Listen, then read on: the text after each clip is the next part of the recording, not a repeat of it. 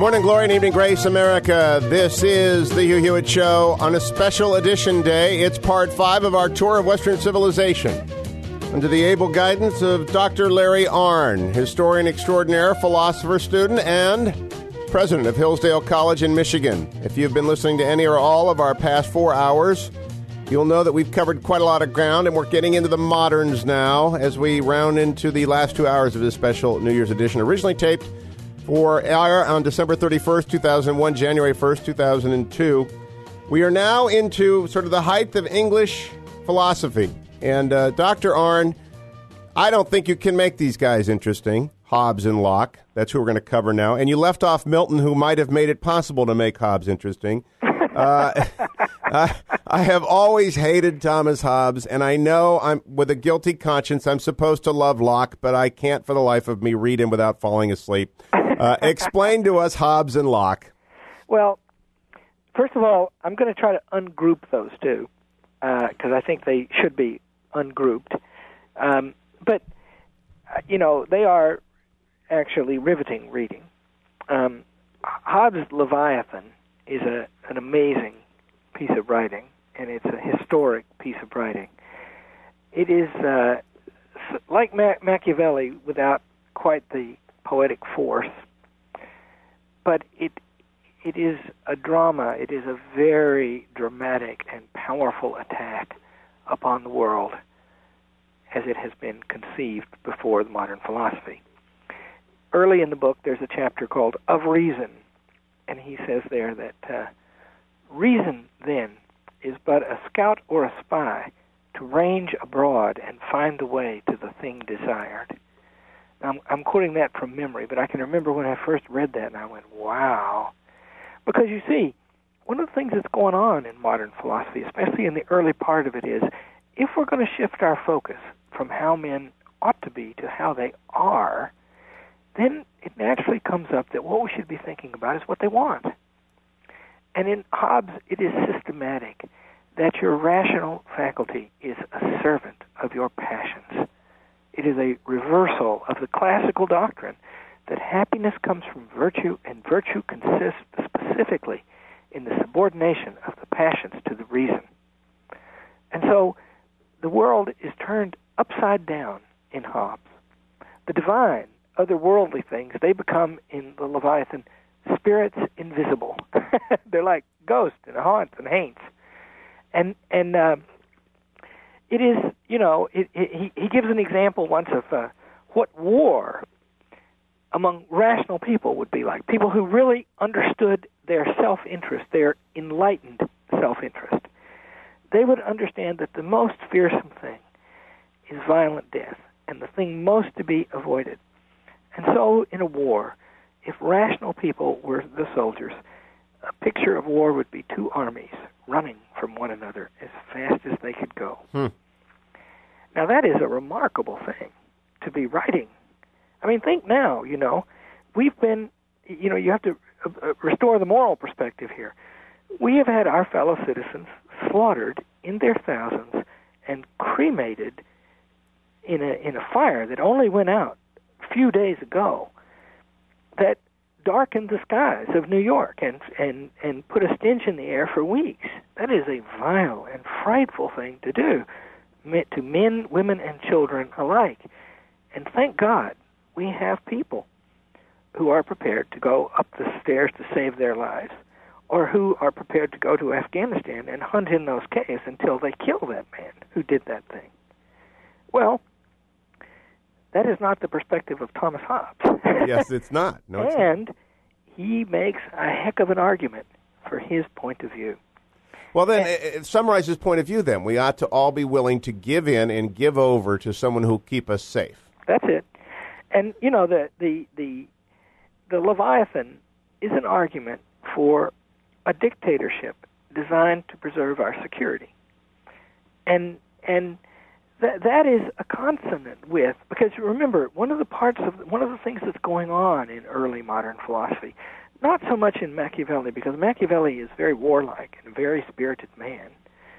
Um, Harvey Mansfield, you know, whom we've referred to before, he regards it as an important thing to do to recover some of the spirit of Machiavelli as a way to offset some of the influence of Thomas Hobbes that may be among us. Some of this uh, attempt as a political, as an act of political education to make us fearful, to dominate our lives with our fears, and to excuse or to to demote and to put in the bag our uh, connection with God and with all of the higher things that are above us. So Hobbes is terribly important. And, uh, you know, excuse me, I'll just say, I found Hobbes, I, you know, I it, that was one of the early books that I found, you know, great books that I found riveting to read. I do believe he is. You could not say that about the second treatise on government, though. Uh, well, come on, you can't say it. That's a terribly important book. Well, you didn't say that it was riveting, though. No, I I have not found Locke so riveting as Hobbes. That's true. I have not. But I but he's he's better. Why bother with Locke yeah. when we can go right to the framers? Well, because it, it uh, you know I have a good friend named Thomas West, and he's very wise. And um, he has. If you go to the website of the Family Research Council, you can find his Witherspoon lecture on John Locke, and it's an excellent piece of reading and I agree with it. I believe he's carried off something that I have for years urged him not to do, in using almost exactly the phrase that you have used.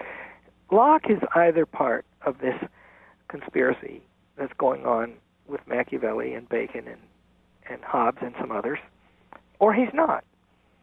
And he was very influential on the American Revolution. And so the question would be is America, in its essence and finally, low? There is that argument out there. And their, their, their love of Locke, whom they always called the Great Locke, he was undoubtedly the most influential of the philosophers upon them.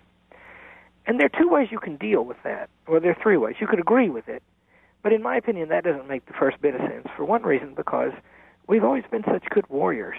And of course, our, our ideal American, the American, is George Washington, mm-hmm. who was brave.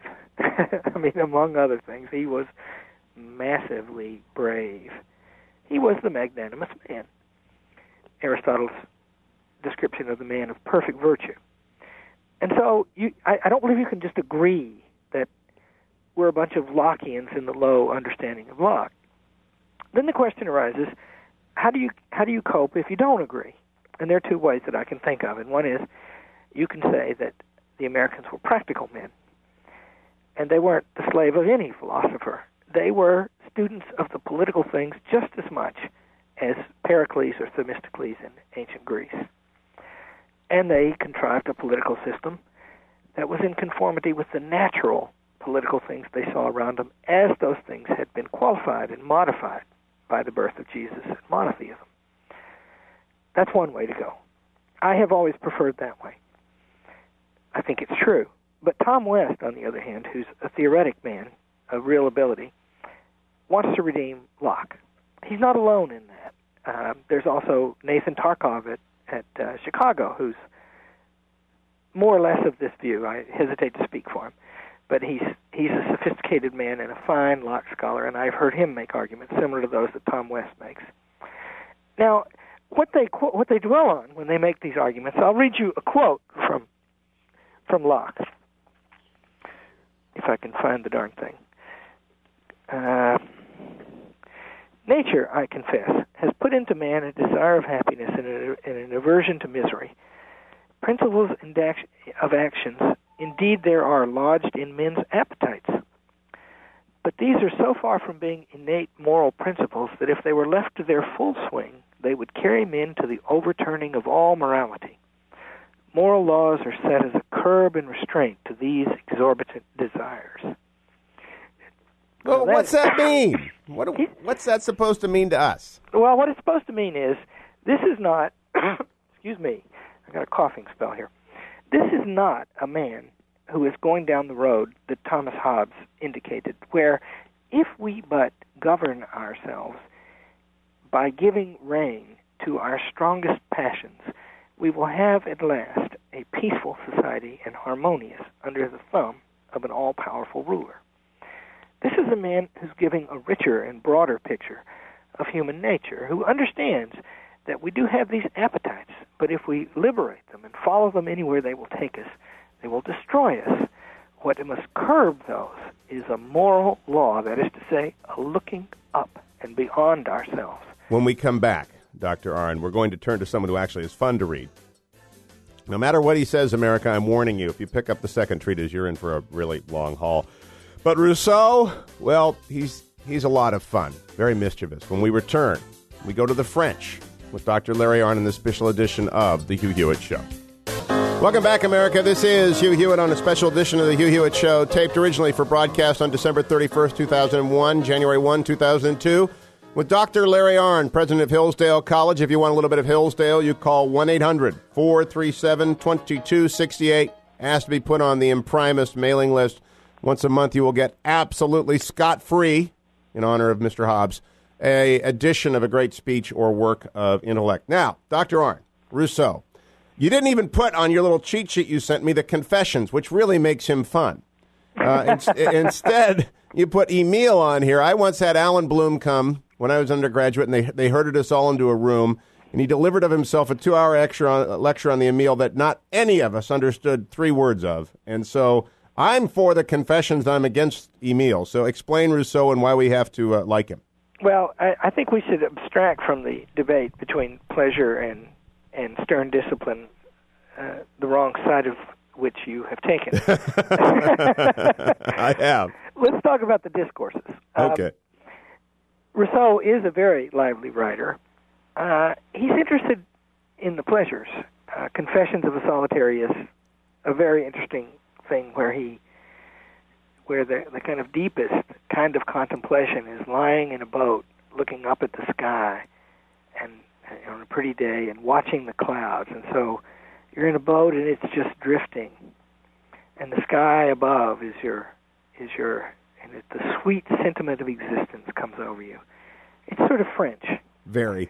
Um, there are two things to remark in his discourses that seem to me profoundly uh, important for what comes after him. One is this, the concept of malleability. Um, human beings are uh, malleable. That's a French term, of course, and um, it means that they can be changed. Uh, language itself is an invention or an artifice. Remember that the classical definition of the human being is that the human being is the beast that talks. It has language because the language requires reason. And that's what we have that makes us different from the other creatures. Well, in Rousseau, that becomes artificial. That develops over time. Um, and that means that we are evolving in some sense. He doesn't have a doctrine of evolution, but he has a doctrine of artifice, of change with time. And that ties into the second thing, which is what he calls the general will. Uh, the general will later becomes influential with John C. Calhoun and some American authors, but also with the German historicist, as does malleability. And there, the idea is is that uh, our will, you see, that is to say, what we wish for, uh, what we intend, becomes the measure of our politics. And the way you get harmonious politics, you know, he begins uh, the discourse with uh, men are born free, but everywhere in chains. How do you, why is that? I don't know, but what can be done about it? I'm, this is a 20-year-old memory I'm giving you now, and I apologize to every American who hears this for that, even every foreigner. um, but it's roughly that. Wh- what can be done about it? I think I can say. Well, the point is, is that you have to, you have to build a general will. We have to all wish for the same thing. so it becomes an act of statesmanship, a purpose of government, to get people wishing for the same thing. Control of our wishes. And if you put those two doctrines together, you can see, if you understand them in just the right way, that this might give a very wide scope. This might lead to the French Revolution. It might lead to Marx. It might lead to Lenin. That's it. So, well, that, it does, but it doesn't make him any less fun to read. I, well, I, I know, but but he is a very he launches really the idea that we can uh, that, that a, a small group of people can mold and socially engineer a group of people into all wanting the same thing and, and achieving utopia. And and I, I just would like to comment to the people that we have taped the first of these just before Christmas, and the second of them just after Christmas, and Mr. Hewitt seemed liberated to talk more of pleasure this second. well, I, I do want to warn people about Rousseau because he is very much a college phenomenon. I mean, like Nietzsche, young people are drawn to him for his his optimism about the ability to achieve this utopia. You're skeptical of. Well, I I I too loved. I I studied Rousseau and Nietzsche with uh, and Hobbes with uh, Harry Neumann, who teaches in. He's very ill now, I understand. Who teaches in Claremont, a great teacher, uh, one of the most thorough and systematic and insightful men I ever met in my life, and I owe a lot of my education to him. Although um, not my errors, which I'm compounding by the minute here. um, and and he was a wonderful teacher, both of Rousseau and of Nietzsche and we would read these things like the uh, like the man in the boat that I just described. I think the last time I read that, I was sitting in his class, and that was 27 years ago, or so. But uh, it, you do see the power of it.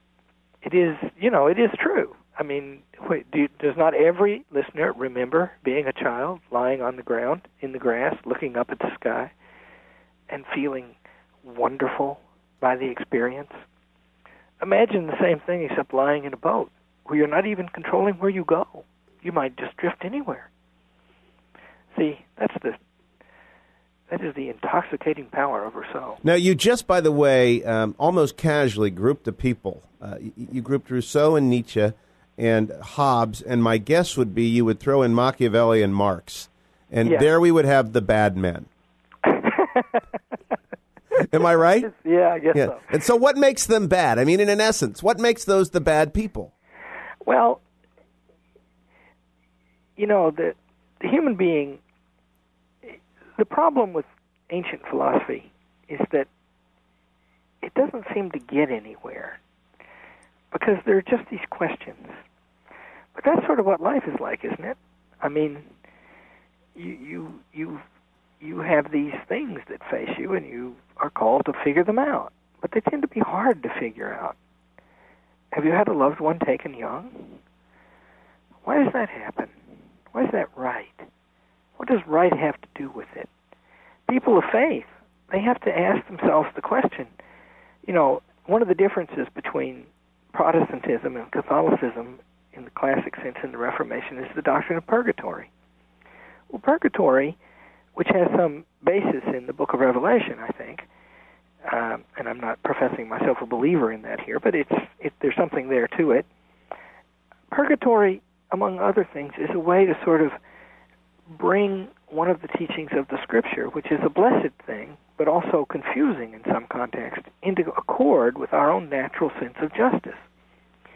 What if it's true that Ted Bundy, who murdered all those people, had a conversion at the last minute and went to heaven?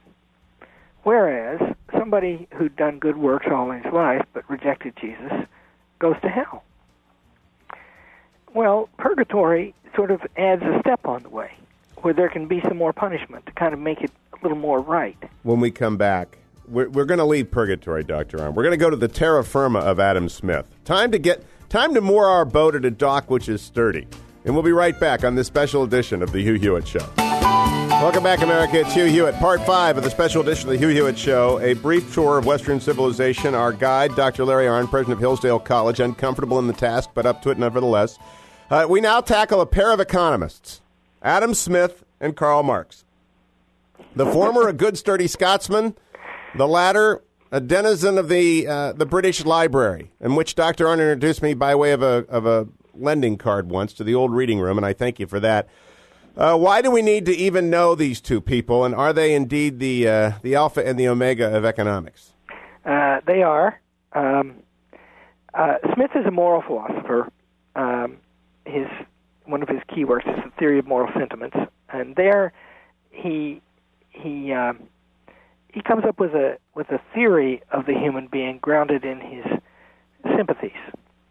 Um, we we could talk about that for a long time. It's very interesting, and the great Joseph Cropsey has written his doctoral thesis on that, and it's well worth reading. Um, more famous in Smith is his prepare, preparation of the ground for modern economics. He sort of comes, he, he gives an explanation, the first great explanation, and this is, by the way, about the time of the American Revolution, for why it is that a market economy works, why it leads to freedom as well as prosperity. And this turns out to be a terribly important thing. He is, you know, the inventor of the conception of the invisible hand uh, my friend Stan Evans likes to tell a great joke about how libertarian he is. He says he resents the invisible hand; it's too intrusive. But what what what is meant by that expression is is that human beings, one of the manifestations of their natural gregariousness is they trade and cooperate with each other, and they and they. If you leave the process to work, it is surprising how well it will work as as if it were guided by a single hand. And that is one of the fundamentals of the achievement of freedom, which is necessary, in my opinion, in the modern world. And the market economy is vital to it. It cannot be done if the common political power controls the property of the land. Essentially, there will be no scope for private freedom. Mm-hmm. That goes along with their control of religion, would be the same thing, or their control of the family would be the same thing. And Smith, in The Wealth of Nations, it, it uh, explains why this works and how it works and that it works. And that proves to be a terribly important work. Now, Marx is a different sort of thing altogether. to, to, to talk about Marx you see, I think it's true of both Smith and Marx that they're not mainly economists. That's not what they think they are, and that's not really what their works are like. Um, both of them are trying to explain something. Both of them, in different ways, are trying to explain why things are as they are and how they are. Marx is trying to explain how they are as a process of change over time. And his method his belief is that things change because of material causes. In the end, the human soul itself disappears because it is the product of material causes. Aristotle's doctrine had been that the soul must be nothing. It must not have any matter in it whatsoever, which means it cannot occupy a place. And and and that is the condition of understanding. That is the condition of freedom. Um, Marx's idea is the opposite of that. Marx's idea, if you go back to, and you think of the concentration on uh, uh, on things of this world, adding in Rousseau's idea that the human being develops and that language itself is artificial, then the question becomes, how does it develop? What is the process by which it develops? And in Marx, you get the most rigorous, clear, rigid kind of explanation in the Communist Manifesto and in Capital. And these are very detailed. The Capital is a terribly, frightfully dense German kind of work, yes. and it's very hard to read, and it's very detailed. And what he describes is a process somehow latent in history by which the means of production shape us into conflicts with each other. And these conflicts give rise to new developments and further conflicts until the time comes when we make the leap into perfect freedom. We have heaven on earth then.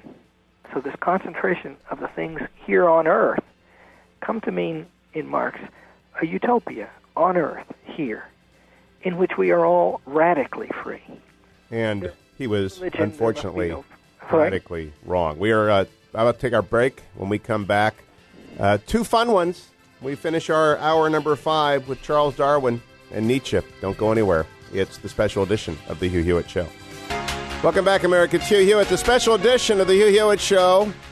We're in part five, and we're getting close to modern times, and we're almost over to the American experiment. But first, we must finish this hour with a couple of Europeans, Charles Darwin and Friedrich Nietzsche. And our guest, Dr. Larry Arnn, is going to explain it all to us. Darwin, of course, well known to everyone as the author of The Origin of the Species and uh, the launcher of so many conflicts. What do we need to know about him? Well, Darwin was a biologist. Uh, he went to the Galapagos Islands and he conceived the idea that the species evolve one evolve one from the next. Uh, he he found this confined ecology or system of life there, and uh, environment of life, and he he decided that one had come from another. And the power of this comes from the fact that it, it is tied to this modern historicism that is full blown in Marx, and and uh, it comes to be a proof. It purports to be a scientific proof that we are, in fact, evolutionary creatures, which means that we lack a nature. We are not a particular thing. We are a way station between one thing and another thing. And there's a lot of interesting things going on right now about Darwin. Uh, there's a lot of debate about him, of course. Um, it's always seemed to me, by the way, that that um, in one way the solution to the problem posed by Darwin is very simple.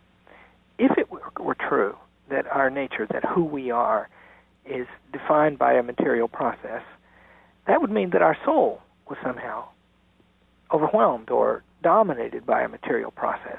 But if that were true, we could not have objective knowledge of it. It's the same problem of understanding that Marx faces when he says that our consciousness is set by a historical period. And then the question rises okay, then how do you know that? Mm-hmm. Aren't you just determined by history to think what you think? And of course, he, he's a very clever man. I mean, he's more than that. He's a brilliant man. Um, I'm trying to work up some words of respect for for Marx, and I've been taught to do that, but it's hard for me. Um, but he he has an out, and that is, well, I just stand at that moment in history where you can see it all. Where you can, yeah, yeah, I'm I'm exempt. Well, Darwin has the same problem, depending on how you understand him. And there are two things going on in the study of Darwin that are interesting to me. One is there's a group of people called the intelligent design types, and what they think is a Darwin's a bunch of rubbish, at least the largest and broadest claims made in regard to him. But B, if you look about the world, what you'll see is um, evidence all over the place of design. Of if you walk down a beach and you see a pile of rocks, you think maybe they just got, uh, depending on how they're conformed, you think maybe they just got washed up. But if you see a wristwatch, you'll think somebody made it, and and uh, and it looks designed. And one pile of rocks might look undesigned, and another designed. And if you look at the universe, you'll see evidence of design. And they are big critics of Darwin, and they're qualified biologists, a lot of them really smart. And their arguments are interesting to me. Um, another is a fellow named Larry Arnhart, who's writing books about Darwin, associating, associating him with Aristotle. I haven't read his book yet, but I know him and have heard him talk about it a couple times and have some understanding of what he has to say. And his idea is really to save Darwin from the charge that he is a materialist in this sense of modern intellectual historicism. And I'd just say that all those things are interesting. It, seems plain to me that this, as I say, that this larger claim about Darwin, that he proves that we are evolutionary evolutionary creatures, cannot be true. Because if we were, we would be it would be something materialist about us that would make it make us think that but he, he proved that. He also unleashed upon the world a whole bunch of terrible political theory, or at least people who consider themselves to be political theorists, about the right to rule and, and the necessity of superiority ruling and of radical inequality among uh, humans. Uh, yeah, yeah, it's kind of uh, let the best man win taken to a savage extreme. Th- that's right. And and that's right. That's in there too. It's not you, you you don't get a picture of nature as kindly in Darwin. Of course, it isn't all kindly. It is both kindly and not kindly. The wolf eats the rabbit, but it also fights to defend its young. And and uh, it, it it is. Uh, I guess there's this guy maybe his name is I think his name is Dawkins, and he's a really smart fellow from Richard Dawkins, Selfish Gene. Yeah, right. And he's a great. You know, I hear I've seen him interviewed twice. I've not read anything he wrote. And acting on my theory that it's, you can only know a few things well. Why waste time on him? But excuse me, Mr. Dawkins, I don't know you, but I, I, I must say I haven't liked what I've heard him say.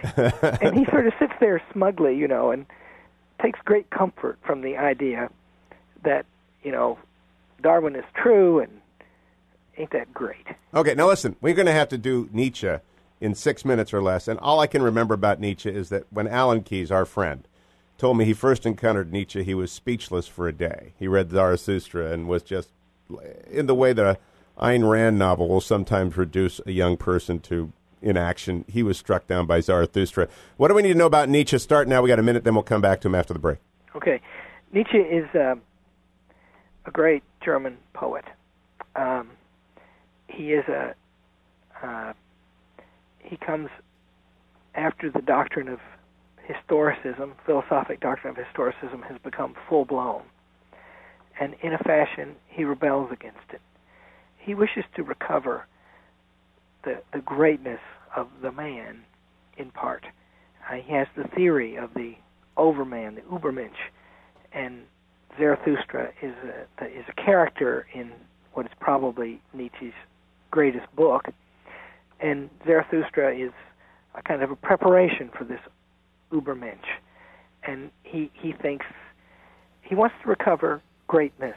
He's sick of this process, this, uh, and also of Hegel's theory of the state, in which lots of competing groups join together to rule and work out a consensus. Uh, to him, the regimes produced by that are the regimes of the last men who seek to huddle together for warmth and comfort and have no boldness and no spirit in them. When we come back, we will talk about those men without chests with Dr. Larry Arnn on this special edition of The Hugh Hewitt Show. Welcome back, America. This is Hugh Hewitt as we conclude part five of this special edition of The Hugh Hewitt Show. Dr. Larry Arnn is our guest. We are closing this hour with a look at Nietzsche, the German who warned of men without chests. What did he mean by that? Well, what he meant was that these various strains in modern philosophy, from Hobbes and maybe Locke and and uh, Marx and Hegel, that what they were producing was men without chest, men men who had no muscle, no bone, no strength and boldness, no greatness to them. And Nietzsche certainly wished to restore that. He wished to restore that in philosophy. He, he wished for a comprehensive understanding again. He wished to. He was very interested in the classics, Nietzsche. In a certain way, he did something, some some parts of something that Leo Strauss also pursued, and that was he looked at it all and said, "This is not working that well. Maybe we should start over again. Uh, these doctrines are low, and uh, uh, we need better ones." And so he did a lot of reading of the classics, and he read them with a with an unusually intelligent eye. Um, he he in the end he comes up with this doctrine called the eternal return, and in a certain way that's a historical process that's not a historical process.